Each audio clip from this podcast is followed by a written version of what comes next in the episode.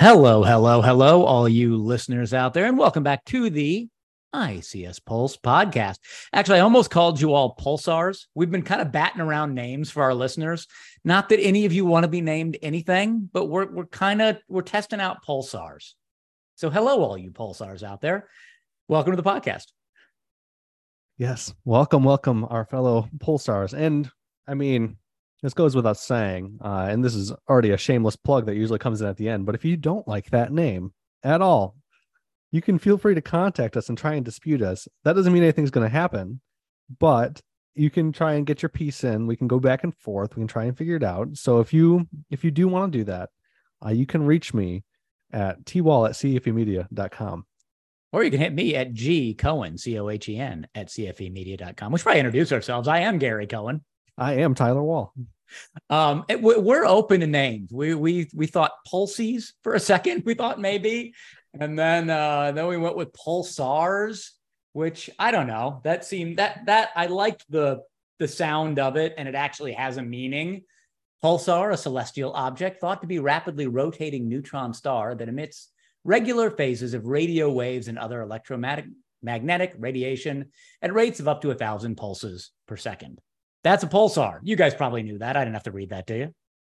We also even we even played around like Pulsins, like uh Kevin Poulsen, shall I say? Shall I name drop one of those fantastic hackers out there? These are all options that we have for the Industrial Cybersecurity Pulse podcast, which we've got another great one for you today. Uh, joining us on this one, Mike Nelson. He's the Director of Strategy and Consulting for the US at CyberCX. Smart guy, nice guy. Um, spent a lot of time this week talking about strategy, about how to kind of get going on your cybersecurity maturity journey, right? How to, what you need to know, what you need to do to get started. Uh, we talked about the value of security testing, uh, talked about AI a little bit. Uh, in I'm just going to say full disclosure, a conversation that went a little bit over my head. Uh, we talked about the impact of quantum computing on cybersecurity. I'd like to say that I understood the entire conversation that we had. I did not. No, that was a that was a heavy part of the conversation. I would say that's kind of one of those parts where I'm just kind of sitting there going, uh huh, uh huh, just kind of you know, nodding along a little bit. But yes, uh, yeah, Mike was a really great guy to talk to. Um, a fantastic cybersecurity practitioner. No need to hurt me. I did not say expert. Um, yeah, I really liked a lot what he had to say, though. I mean, just because I think when we're talking about cybersecurity and securing, you know, your industrial environments, your manufacturing environments, especially those legacy OT systems, I mean, uh, establishing your cyber uh, cybersecurity strategy is one of the m- most foundational, important things you're ever going to do. And he had some very valuable things to say, especially, I mean, in my opinion, about pen testing. I know I've talked pretty negatively about ten- pen testing in the past, right? You know, you got to shut everything down in order to test it. However, I've come around. I've learned from my ways. I am now instead of a half inch deep and a mile wide, I am now uh, maybe two thirds of an inch deep and a mile wide. All right, I have grown in my ways, and I realize that it is important because the downtime you're gonna you're gonna have from doing these pen tests, right? Is, I mean, nothing compared to the downtime from falling victim to a cyber attack and the downtime associated with that that could just wipe your business off the face of the planet if you're too small to cope with a cyber attack at that level. So taking some downtime in order to run pen tests is super important. Eh, super, super important. That is the English way to say important. And now that we know you're speaking well, I'm going to ask you one of our questions because we haven't done one of our questions yet. So now that I know you oh. have your, your tongue loosened up, Yes. should do vocal exercises, the old acting vocal exercises before we la, la, la, la. before we start. Do you uh, say unique New York quickly in succession? Unique New York. Oh, that is a that is a tough one. unique New York. Stop there. New York. Unique New York. Unique New York. Yeah, it's tough one, but it's uh yeah one of those old acting tongue twisters. All right, question for the day: What mm. Mr. Tyler Wall at twall at cfemedia.com, mm. is the worst movie you have ever seen? You know, I'm going to go back in time here. I'm going to go back in time forever ago, probably five years, uh, five or six years. A movie I watched with some friends in high school Uh, it was about Halloween every year. It was a movie called The Master of Disguise, and it featured Dana Carvey as this weird turtle looking thing. And it's not a very long movie. It's like a little over an hour. Um, but it, I don't I don't even remember what it's about anymore. But I watched it one too many times, and I think I've seen like maybe four times, and it's been every single uh like Halloween ish time throughout high school, and I've just never seen it again. But I mean, the Rotten Tomato score, I usually take Rotten Tomatoes with a grain of salt, right? You should value your opinion on a movie by your own opinion and not by anybody else's. But and we're talking one percent uh critic score, 35% audience score. You know, it's just it's just not a great movie uh by any standard. Look, I am all for a good bad movie. It's like the Plan 9 from outer space thing. Like there are mm. certain movies that are so bad they're fun to watch. Yes. So uh I I don't believe I've ever seen this movie. You, by the way, you said four or five years ago. This movie came out in 2002. I've got it up on IMDb right now. Um, so like right around the time you were born. Yeah. um, but I so, so Dana Carvey is the star of this. Does Dana Carvey mean anything to you in the world? He means nothing to me at all. He's just a man. So he was uh, a big star on Saturday Night Live. He was like built for that show. Did a million different characters impressions, was really, really good and really famous for that. And then kind of, uh, it's not that he didn't have a movie career, he did. He just never had something that really hit. And so I wouldn't have really known what this movie was, except that I listened to a podcast that he hosts called Fly on the Wall. He and David Spade mm. host a podcast that is ostensibly about their experience on Saturday Night Live. They interview people who were on Saturday Night Live, whether it's hosts or cast members or musicians, talking about the show. And he mentions Master of Disguise every once in a while, but don't think I've ever seen it. By the way, if you want to see it, the breakdown on IMDb, an Italian waiter fights off a criminal mastermind with his inherited powers of disguise. It sounds amazing. It's a real thriller. You know, I knew so he kind of looks like David Spade, like a lot. If he were to grow some facial hair, you know, they'd be very much comparable in looks. But I was trying to think of what David Spade name was. I'm glad you said it because I was about to say James Spader, and that's definitely not anywhere anything looking remotely like him. Very, very different people. But yeah, they uh one of the things they talk about on that podcast a lot. I don't know why I'm recapping. Our podcast has now become a recap podcast of uh Fly on the Wall. But they talk a lot about how David Spade is basically brought on to be Dana Carvey's understudy on Saturday Night Live, and they used to get mistaken for each other. So, mm. uh, yeah, I wouldn't worry about it. Yeah. Oh, and also Brolin so... in this movie, Jennifer Esposito in this oh, movie. Yeah. Uh, Edie McClurg, she had a lot of really good roles in like 1980s and 90s movies. Mm. Um, Kenan Thompson, who had to be like 10 years old when this movie came out. oh, yeah. anyway, uh, you, know, you have to think about what my worst movie is, but uh, but yeah, Master of Disguise, that's a, a good one, I would oh, imagine. Oh yeah, considering and the rating also, on IMDb is a three point three out of ten. Oh, that's low. And of course, just so we are all on the same page here, you know, no hate to James Spader, by the way. I think is excellent in Blacklist, but uh, yeah, no, James Spader's not hey look anything like him. So let's talk a little bit about uh, not about Dana Carvey, but about Mike Nelson, our guest today. Uh, the conversation that we have with him, like I said, we we talked a lot about, um, as we mentioned earlier, sort of establishing that cyber strategy. And you'll hear it in the conversation in a second. But at some point, I asked him, "What's the thing your clients and people you consult with ask you the most?" And his answer was, "Where do we get started?" Which I think is not entirely shocking that that's the answer, but a little alarming that there's still so many people out there on the OTICS side that really haven't done much of anything to get started on their cybersecurity journey. People who either still think that cybersecurity is the purview of IT, uh, or that they just know that they need to take steps and haven't gotten there yet. But uh, but yeah, just these basic ideas, and and he'll talk about it in the in the uh, conversation we have with him. But like how do you assess your systems? Uh, you know, how many systems are at risk? Who controls them? Setting these basic cybersecurity baselines so you can understand the size and the scope of the threat. A basic risk assessment is uh, something that everybody should be doing, but definitely are some places to start to, to get yourself at least moving on this cybersecurity journey on the OT side. Yeah, and hopefully we can move away over time from this idea of trying to look for someone else for direction on how to begin because i think that's it's causing a lot of you know a little bit of deer in the headlights a little bit right? Of oh what do we do? Do you know what to do? Do you know what to do? What do we do? And trying to look for people for look to people for answers which i'm glad that people are looking to these different experts and practitioners for answers on how to do it. Um, so it'll be interesting to see how that kind of develops as we move forward into the 2020s, the 2030s, the 2040s. I think I think it can also become a, a, sort of great is the enemy of good problem.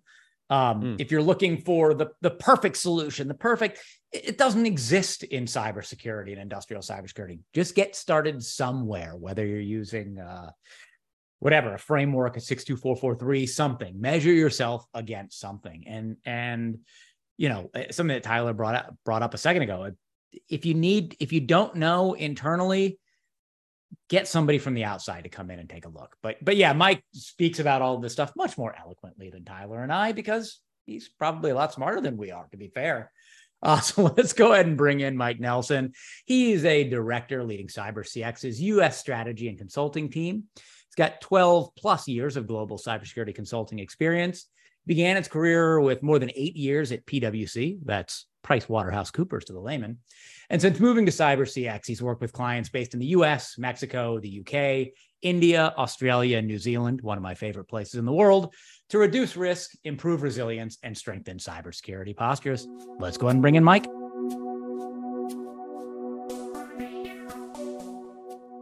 Hello, Mike Nelson. Thank you so much for being with us today. Excited to talk to you. Thanks very much for having me, Gary. Uh, excited to talk to you and Tyler here as well. So uh, we we always start because we want to find out a little bit about the people we're talking to. Obviously, you've got a good background in uh, in securing ICS systems. We'll go into all of that, but we also want to know a little bit about you. So if you can talk to us about kind of how you got from point A to, to point Z here, how you got into, you know, what your background is and and how you got into ICS security. Yeah, happy to. So uh, I got my start actually right out of university. Um, attended Penn State here in Pennsylvania uh, in a program focusing on security and risk management. So, did a little bit of pen testing, a little bit of risk management style work as most of my coursework there, and then got scooped up, um, as many of the people do from that program, by Big Four cybersecurity consulting. So, right at a university, it was sort of thrown into a variety of consulting projects. I focused early on in pen testing, AppSec, a little bit more of the technical end of cybersecurity. From there, moved into uh, more cybersecurity program management, vulnerability management program building, that style of work and yeah, did the Big Four life for about uh, 10 years prior to my uh, current role at CyberCX. And it seems like your role at CyberCX has been, I know you guys are, are, are, are have offices in New Zealand and Australia and are growing out in the US here, but it seems like you're getting a, a fairly international viewpoint of what you're doing through that company. Yeah, very much so, Gary. So, um, CyberCX is focused on uh, securing our communities in the markets in which we operate globally. So, we, as we as you said there, we've got operations uh, sort of born out of Australia and New Zealand, and we're a Five Eyes focused cybersecurity company, um, now expanding our presence in the US and the UK and Canada to come. So, very much so, uh, we've got a global presence, rely on our global teams in delivering the cybersecurity services that we offer. So, I kind of hear, at least to start, uh, could you tell us about some of your personal experiences within ICS? Uh, ooh, yeah, personal experiences in assessing ICS security. Yeah, I'm happy to, Tyler. So I started off, as I mentioned, in sort of that pen testing AppSec world, which is where I got my first exposure to ICS systems and some of the cybersecurity sort of parameters and elements that surround them. So mostly it was pen testing and reviewing sort of what I would call ICS adjacent systems at the time not too deep into you know ICS technical pen testing, like actually uh, going against SCADA systems, but more so pen testing for enterprises that operate those systems and want to make sure they're sort of securely configured and segmented off from their main operations. So initially, the view was hey do we have you know the authentication uh, sort of configured for these types of things correctly do we have them set up in a way that you're not able to get to them from our enterprise environments? And then from there worked a little bit more towards the the end uh, of the spectrum where i've led teams and led groups of people who are doing sort of that more technical pen testing um, diving into scada environments and diving into ics sort of systems to to look for some of those more configuration style details to see if those systems are set up securely so uh, can you tell us a bit about uh, what the value of security testing is and really the differences in the OT environment, because obviously pen testing is a different animal if you're talking IT versus OT. 100%. So um, I think that that's a good caveat there, Gary. So pen testing, widely accepted in sort of the IT space, you know, widely accepted in the industry as um, we need to do this. There are several regulatory frameworks, you know, compliance frameworks that require it. It's built into standards like PCI DSS. You know, uh, HIPAA heavily alludes to effective vulnerability management and pen testing. But in the ICS space, in the OT space, pen testing kind of gets a bad rap in my mind because there's a lot, a lot of restrictions that are put on pen testing or a lot of sort of preparation that needs to go into it prior to taking that same style of approach that you do in IT environments, where you're just looking at, hey, is there is there a, you know an exploit or is there a vulnerability here that we can uh, you know sort of use to our advantage to get some type of access on the system or deeper into the environment you got to be really careful when you're pen testing and reviewing um, OT environments. It's not sort of traditionally, they're not sort of traditionally set up in the same way as IT environments with sort of the, you know, dev and pre-prod and all of the lower level environments you could typically pen test against in the IT space. OT requires a lot more preparation, a lot more focus, uh, and a, a, pretty heavy familiarity with what the impact of your testing might cause there, right? It's something you got to be worried about on the IT side, but especially on the OT side when you're talking about systems that maintain, you know, safety or actually physically move things or make changes in an environment. Yeah, I imagine the idea of pen testing scares the hell out of the standard OT engineer. It still scares the hell out of me, and I lead teams that do it in some ways. So, absolutely, um, you know, pen testing ICS is is uh, an element that you got to put a lot of preparation into. And I think you hit a good point there, Gary, which is a little bit lesser understanding in the OT space. I know we're going to get into this conversation in a few minutes around, well, who typically owns OT cybersecurity? But you're exactly right. In that space, a lot of times who we're talking to are engineers and operations managers, and maybe not sort of the, the polished CISOs that you typically get on the IT side. And you got to do a lot there to articulate what is the goal? You know what are the expected outcomes of this? It, it's a bit more work to do to to build the background and sort of build the case for pen testing in ot environments. Yeah that makes perfect sense. I also wanted to ask you you were mentioning your personal experiences in ics security. You've been doing this for a little while now. What are the differences you're seeing now versus when you started 10 years ago? How has the ind- industry progressed and hopefully grown definitely progressed and definitely grown. Um, enough, questionable. We'll we'll talk about it here. Um, early on, you know, in my in my early pen testing days, uh, sort of in that Big Four consulting work, we were seeing things like SCADA systems exposed to the internet. You know, just internet accessible because engineers or operators want to be able to monitor or work from home on those systems. I you know, hazard to say, I don't think that that's happening as much these days. I think that a lot of that low hanging fruit has sort of been cleaned up. Um, companies are looking at, you know, just what are what are the basics? What are the what are sort of the minimal things that we need to do to put an acceptable level of security into these environments? And that's led to what I would say is a general maturation in the space, a general uplift. That comment that I made a little bit earlier on has it gone far enough? I think there's still more to achieve. I think there's quite a bit more to achieve industry wide on just identification and knowing what ICS systems you have in your environment, you know, knowing which of those are controlled by you or your vendors or your suppliers. There, there's many more strides to be made in ICS security overall, um, sort of for the industry. So, kind of building off of that, um, why is it important to align your cyber strategy with business goals? I think it's important to align your cyber strategy with your business goals. You want you want investment and you want support and you want funding in a lot of cases, right, of your cybersecurity strategy. It's good for all of us to recognize that we should secure things because it's the right thing to do and uh, you know we don't want to have uh, interruptions to business operations or availability issues with systems.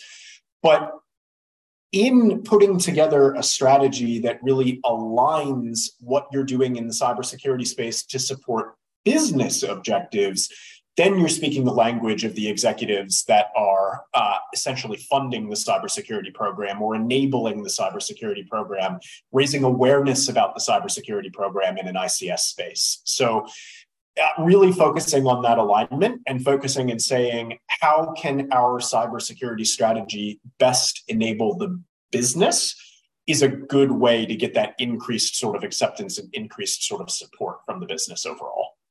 So something we talk about a lot with uh, different guests that we have is there's like almost a disconnect between, uh, say, your board of directors or your C-suite and the uh, traditional OT engineer. Uh, how do you train the leadership or board about cybersecurity needs and risks?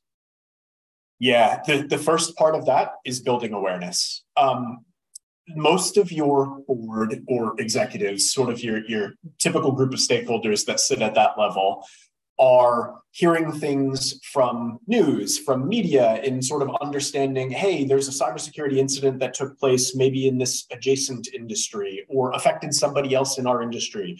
Or maybe they were personally affected, you know, by a cybersecurity incident that took place in their business.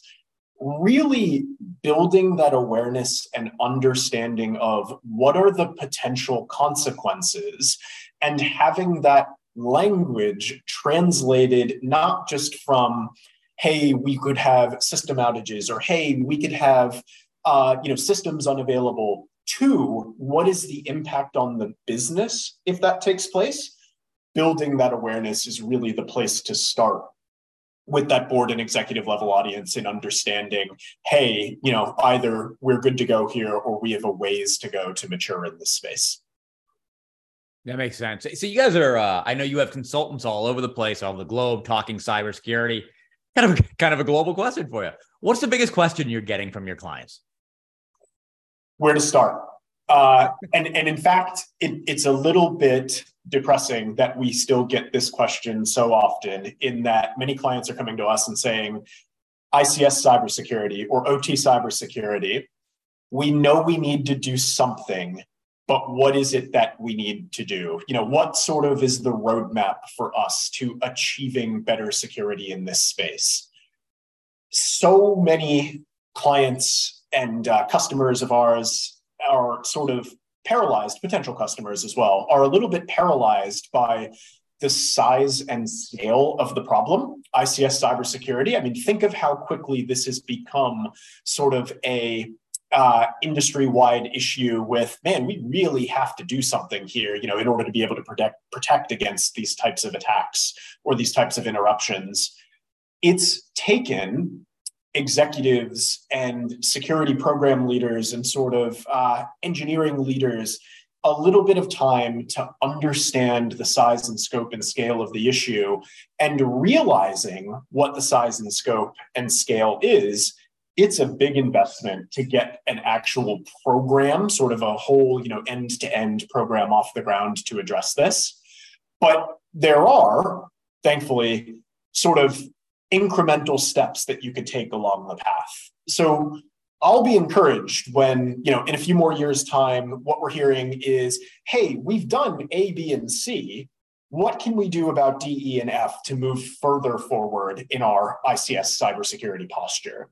Um, we're still hearing a lot of sort of the the where do we start? I think due to the size and due to the weight of the issue at this time. That also feels like it sort of goes back to Tyler's earlier question about like, why do you need to get the leadership and the board involved? Because you got to have this thing all the way through the company. You've got to have everybody marching to the same drum, right? Absolutely. And that's one of the biggest uh, pieces of any successful cybersecurity program is not only building up the executive support and sort of the, the board level, you know, endorsement of the initiatives, but the actual operational engineers and workers who are sort of going to carry it out at that level of hey what we really want to accomplish here is reviewing a system or you know application before we deploy it on the environment. Okay why are we doing that you know what is that going to accomplish for us getting the buy-in of the level of stakeholders that are actually going to be carrying out the program is another really crucial piece to building up a successful ICS security posture, not just that executive level sort of endorsement. So I want to uh, go back to something you said earlier, You're talking about ownership. So I want to look at some of the challenges that are facing, you know, business in the ICS community and ICS security. And I think you mentioned earlier that idea of like who should own this, which is I think a big part of it. So if we can talk about that, and then what other challenges do you see facing facing business in ICS? For sure, Gary. Yep. So back to my my idea of sort of analysis paralysis. We're coming around to most businesses, enterprises, sort of understanding ICS cybersecurity, big initiative. We've got to do something here. The question within those businesses is who needs to own it? Is it something that you sort of toss on top of the responsibilities of the existing, more traditional IT cybersecurity team, you know, the team that's doing sort of enterprise security or organizational cybersecurity for the business? Or is it something that you align with the operations leaders or engineering leaders that are sort of responsible for you know the the change management the deployment the sort of monitoring of a lot of these operational systems that are surely going to be in scope for a program like this? It's kind of a it's a question that our, our clients and customers and those in the industry have been faced with for a pretty significant period of time now and like i said it's a big question to decide the answer to which i think is causing a little bit of this analysis paralysis on where does it best sit within the business to spin up an ics cybersecurity program and to more directly hit your question there, Gary, there is no right answer, right? If you've got a CISO who's willing to do it and take it on and say, okay, one of my largest initiatives is going to be ICS cybersecurity, then that's the right place for it to sit. If it's the operations leaders, maybe that have recently experienced an incident or impact from something, you know, within the business that has taken place and are serious about solving this type of issue, then it can sit there. It's not so much a question of where is the right place for it to sit so much as you know who's sort of the right leader to drive this ics security initiative forward a last one here for me on, on this topic really quickly is we've seen a lot of our clients sort of have success with okay it's not traditional it cybersecurity. It's not you know traditional operations or engineering either. And so building up and sort of spinning up a separate team or maybe going and working with uh, an MSSP or an organization who has experience in this space to say, we at least need to lay the groundwork here before we put the operation of the program into, uh, into you know, sort of combined with IT cybersecurity or combined with regular engineering. Really just who is going to address this who's going to start taking a crack at this is one of the most critical questions to answer uh, when you start to get something like this off the ground.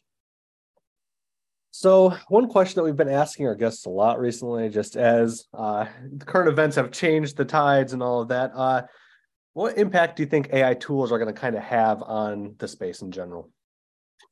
Yeah. So on cybersecurity in general, Tyler, I think there'll be uh, quite a large impact from both an attacking and a defending standpoint. So we've seen sort of media articles around attackers using AI to craft uh, payloads and basically like exploits that are not easily recognizable to existing defenses and tooling that a lot of organizations have deployed. That's certainly one offensive use case here that it's, you know, potentially uh, available to attackers to encrypt or encode or configure sort of their payloads in a way that's going to be not sort of the traditional standard and easily detected via signatures. But on the other hand, for defenders, you've certainly got capabilities now, uh, building capabilities, growing capabilities with things like Copilot and you know Amazon's offerings and sort of the security space as well, where as defenders looking at an environment and trying to detect anomalies and what's taking place, you've got a pretty solid indicator of when something is taking place that's different from the norm or different from the baseline. Mm-hmm. Enabling that level of monitoring and enabling that sort of you know data analysis that can take place thousands of times more efficiently with with a machine than with a human, which is able to say, hey, something's going wrong in this area here, or I've had a detection in this area here, is certainly going to be a valuable tool for defenders as well. Yeah, I know something that Gary and I wise, Tyler. Um, ICS wise, Tyler. I think that there is a lot to be done in terms of you know network monitoring and understanding what devices are on the network, understanding the profiles of those devices when they connect. There's certainly AI elements that could be helpful in organizations and enterprises sort of managing their network operations and understanding what's taking place on their networks. So I can see uh, that as one use case where it's going to be supportive in ICS cybersecurity build as well. Yeah, I was about to say it, it seems like the biggest uh, role it could definitely play in ICS environments is going to be that asset visibility, asset management, um, even assessing vulnerabilities as they come in to determine which are the most important. Because as we all know, I mean, there's a gajillion different vulnerabilities out there for all these different devices. It's more so deciding which ones are uh, priority. I think you're right, Tyler. You hit it. Visibility and detection, uh, detection of anomalies, detection of unexpected activities, and visibility just being able to extend monitoring to a much wider array of systems than what an effective team of you know sort of 24/7 humans can can monitor at the same time is definitely some value you're going to be getting out of the AI space in uh, in ICS cybersecurity. That said, I definitely want to back it up with um, nobody's going to go replace you know mssps with entirely full ai you know 24/7 monitoring from machines at this point. There's still always going to be that layer of follow up uh, you know triage once a detection gets gets basically identified. But I think you'll start to see more efficient identification and detection to help enable sort of those second level, human level follow ups that'll take place off of those uh, tools activities there. And then, kind of continuing, I mean, this is all kind of like looking forward now. Uh, quantum computing is starting to become a bigger conversation now, especially in the cybersecurity community. Uh, what role could that play down the road, uh, and what is the impact on ICS security? Quantum computing, the, the sort of most common use case that we've dealt with in cybersecurity is in encryption mechanisms, right? So uh, encryption of communications from point A to point B and what's taking place there. Um, kind of this element of quantum computing making certain types of encryption uh, irrelevant or obsolete.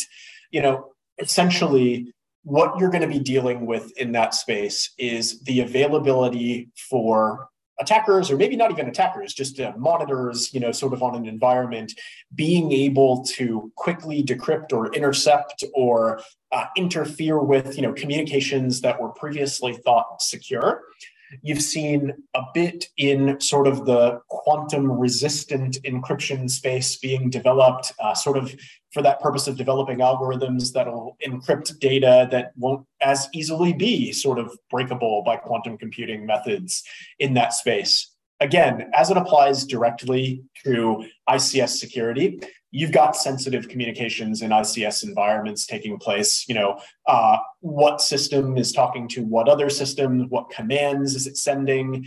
You know, where I think we've sort of seen some nation states and some attackers sort of target ICS environments and uh, want to enact monitoring on ICS environments. Really, that place of sort of quantum resistant uh, encryption is going to make it just more difficult for those types of threat actors to see what's taking place on an environment like that. Very interesting. Uh, yeah, it's not something we've spent a lot of time talking about on the podcast. Is the impact of quantum computing on cybersecurity? But it, it feels like we've been kind of focused on AI, but quantum may be the next big thing we should be talking about. I think so. I think we'll hear more and more about this sort of in, in the years to come. And like I said, uh, new use cases that we're not even aware of today will, will be coming out of this 100% today it's today it's the encryption mechanisms today it's sort of the quantum resistant you know can we effectively encrypt our communications tomorrow maybe it's i don't even want to speculate um, we could we could probably spend some time here and come up with some interesting ideas but people much smarter than i are are working in that space right now come on mike speculate let's get you in trouble on the podcast that'll be fun for yeah. us um, one thing you you and i talked about in the previous conversation is you know, when you're talking about cybersecurity in the ICS OT space, there are some big companies that are out there. They're the big ones, the, the Dragos and Nozomi and Claroty and the people who are in that. But it's still really kind of a wide open market business wise. There's a lot of companies coming in. I mean, does it feel like um, this market is growing to you and that it is still really open out there? Very much open and, and very much still growing. Uh, can't emphasize, you know, still growing enough. I sort of bring a lens to this as a cybersecurity services provider that works with each of those companies that you mentioned, you know, on implementations, deployments, uh, allowing our clients to effectively get visibility into their ICS environments and effective, you know, threat and vulnerability management in their ICS environments. So am familiar with each of those ones that you mentioned and sort of their offerings out to the market where we're focused and where my team is is sort of uh, providing services out there is a little bit more in kind of accomplishing you know business level goals uh, around what the uh, business wants to accomplish in the ICS security space. So again, while we use those tooling uh, pieces that you mentioned there to enable that to take place, we work in a little bit more of a, of a services aligned way um, to then how some of those uh, some of those solutions sort of go to market. But now to your second point, Gary, there on you know well, what does it actually look like out there if I'm a client or customer or an enterprise sort of seeking, hey, I want to get into this. I really want to understand where we're at from our ICS security posture. Any one of those tools will start to give you the visibility into the space and its fundamentals at the beginning. It's what are our ICS systems and assets? Do we have a centralized asset register? Do we have visibility into what's happening on those systems? Do we know who's managing and patching those systems and sort of configuring them? all each of the tools that you mentioned have you know really solid offerings in that space they kind of each have niches and quirks where they do some things a little bit differently or a little bit better than the others but overall each of them are good starting points to get into this sort of mind space of what can we do to understand our ICS security landscape as it sits today. So uh, we talked about some of the challenges that companies are facing right now in protecting ICS spaces. So let, us let's, let's go out here with something uh, that that our audience can take to improve on. So how do you encourage cybersecurity improvement in ICS spaces? How do you talk to your clients about this? Yeah, sure. First one is determining their level of understanding of what the threat is, right? So we've got some super educated, like I said, clients and customers that we're working with on, hey, we've done A, B, and C. You know, we've got an inventory of systems. We've effectively, you know, cut off remote access except through our controlled methods to those systems you've got sort of the early adopters, ones that are a little bit further ahead and understand the basics and want to, after accomplishing A, B, and C, move on to D, E, and F. That's a conversation with that group of stakeholders and that sort of type of client that's, hey, now we can start looking at you know standards or guidance in this space that's coming out of things like isa iec 62443 for uh, cybersecurity of industrial control systems right you could start to look at frameworks like that and say great we've accomplished the basics. You know, we've done some maybe logical segmentation or maybe even some physical segmentation of systems, and we've addressed the early, you know, sort of low hanging for like remote access. For them, it's moving further down the path of what's the next level of steps that we can take to better secure this environment for those, and there are all too many of these that are sort of just starting in this space and more coming at this with the where do we start type of mindset. We know this is a problem, we understand there's a threat, but what should we do to start getting off the ground? It's exactly those basics that I mentioned just a minute ago there in understanding, okay, how do you access those systems? How many of them are there? Where are they? Are they controlled by you or by your vendors, you know, or maybe suppliers? Um, when one of those systems gets deployed, uh, installed, configured, how does that take place? Do they have security baselines or gold images? There are, I mentioned this earlier on uh, in our conversation, incremental steps that you can take to make sure sort of the basics are buttoned up. Then you start to move into the next space of, okay, where do we go to from here? All right, Mike. I think I have one more question for you here. We, you know, we like to as we're as we're walking out of these podcasts, give our listeners something that they can actually go do because, like we talked about, there are a lot of challenges and a lot of uh, people who are asking you things like, "Where do we get started?" So let's hit it from right there. What is the call to action? What are some steps people can take? Where should people go from here if they want to get started on this ICS journey? Sure. I think number one is understanding the size and the scope of the threat that you face, right? Um, your organization, your enterprise, are you a likely target of ICS cybersecurity style issues? You know, are companies or threat actors, I should say threat actors targeting you from the perspective of impacting the availability of your operations. You know are you a supply chain supplier of uh, critical parts or services you know to other companies? Just start by understanding what's the likelihood that you are going to be targeted in this space sort of based on your ics profile or presence. Then from there susceptibility um, we talked about pen testing earlier on in the podcast. Pen testing can be a great tool to sort of understand do we have vulnerabilities in this space? We work with clients across the spectrum from those that know and understand we've got a big ICS security problem. You know, if we were to do something like a pen test today, it would be wide open and sort of not even valuable for us to, to sort of start with an exercise or an activity that would address some or identify some of those issues. We know they're there. Two, maybe if you're a little bit unsure, doing an assessment or you know a pen testing exercise or even a maturity style review where you're kind of taking a look at the environment and understanding do we have these controls deployed? Do we sort of have these typical defenses in place? How susceptible would we be to this style of attack on our environment?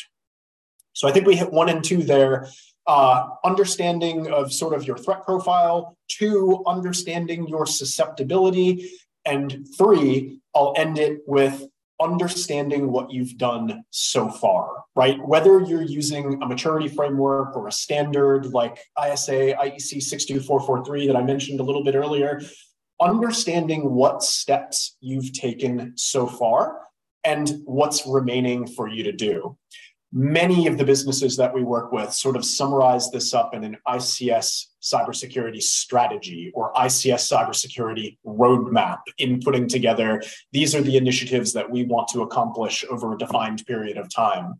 Where are you at against your roadmap? You know, is that something that you're putting together at this time or are you into it and what are the next activities to come?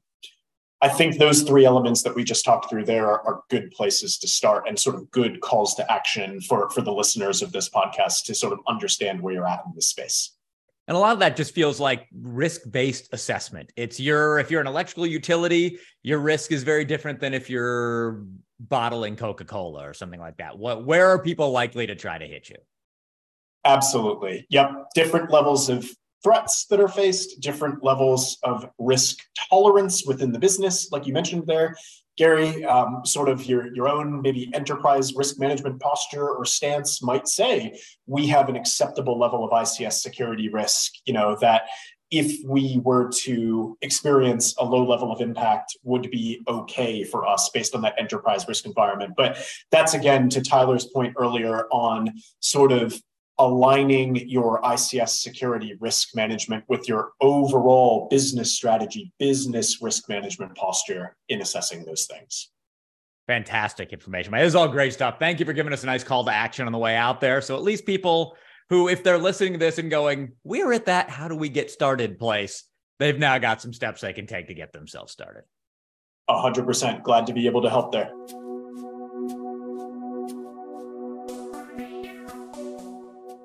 All right. That was our conversation with Mr. Mike Nelson. Great guy, great conversation, great expertise, great mind to dissect. so that's a little bit more violent than I think that we actually did with him. It was just a nice conversation. I don't think we did any dissecting there. Uh, yeah, no, Mike is uh, is a, a pro at this stuff. Had a lot of really interesting things to say. These are conversations, uh, at least we've had parts of before on here. But even going back to this idea of like, who owns cybersecurity? Who is in charge uh, on the OT side? Who owns cybersecurity on the OT side? Um, you know, and a lot of times it's like he said, it's engineer engineers, ops managers, uh, and so you know, the it, it, it's really important to build a case for cybersecurity throughout the organization to be able to build a case for not only the engineers and the ops people, but the people on the business side to make sure you are implementing cybersecurity throughout your organization and that people from the bottom of the organization, the bottom of the ladder to the top, understand what it means to secure OT and ICS systems, that it is, I don't say fundamentally different, but it is in a large way different than securing IT systems.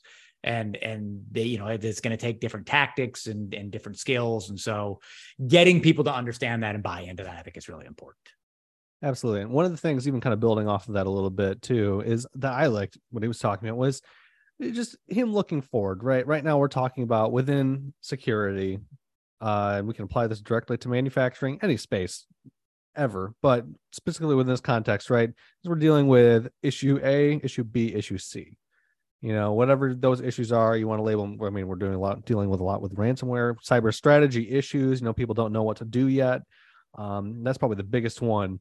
And I liked what he said about how, like, in a couple years, he hopes that it's a different question, right? To show that we're continuously trying to, you know, find the next problem. Because the more problems you find, the more you can start to strive for just like, you know, a better OT environment and, you know, better protection for your whatever critical assets may be.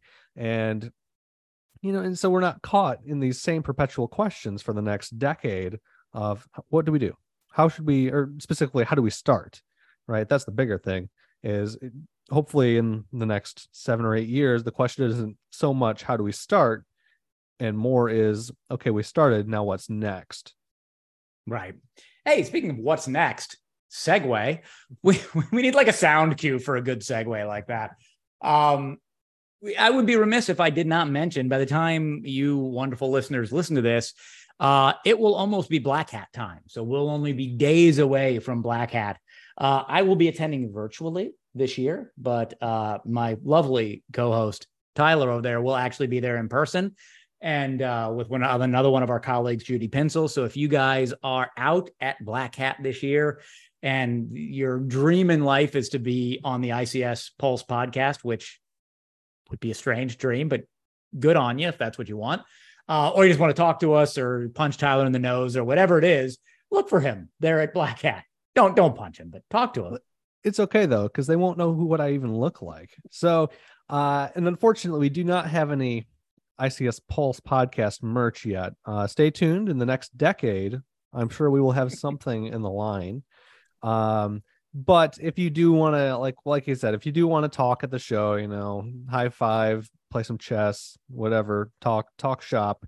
Um, you can feel free to email either of us, uh, me at again for anybody who did not take notes at the beginning, uh, twall at cfemedia.com. Or you can hit me at gcohen at cfemedia.com. But yeah, we'd love to talk to you while we're out there. It's always good to meet some people. And, you know, Black Hat's a good show. Uh, neither of us are big gamblers, although I guess Tyler didn't do a lot of gambling when he, when he was there last year. So, uh, so yeah, it'll be uh, hopefully we'll we'll meet some new people and uh, find ourselves some new guests while we're out there. Absolutely, and just a little bit of housekeeping, as you all know by now. I'm sure all of you are dedicated listeners at this point. Uh, podcast drops every other Tuesday, so be sure to stay tuned for uh, two Tuesdays from now when we are dropping our next next pod. And uh, make sure you make sure you listen because they're always good ones. There's never been a bad one, and you can always learn more. And make sure you watch Master of Disguise sometime between now and the next podcast. Thanks so much for joining us this time and every time. Uh, we'll be with you again in a little while, and hopefully, we'll see you out at Black Hat. Stay safe out there. Bye, everybody.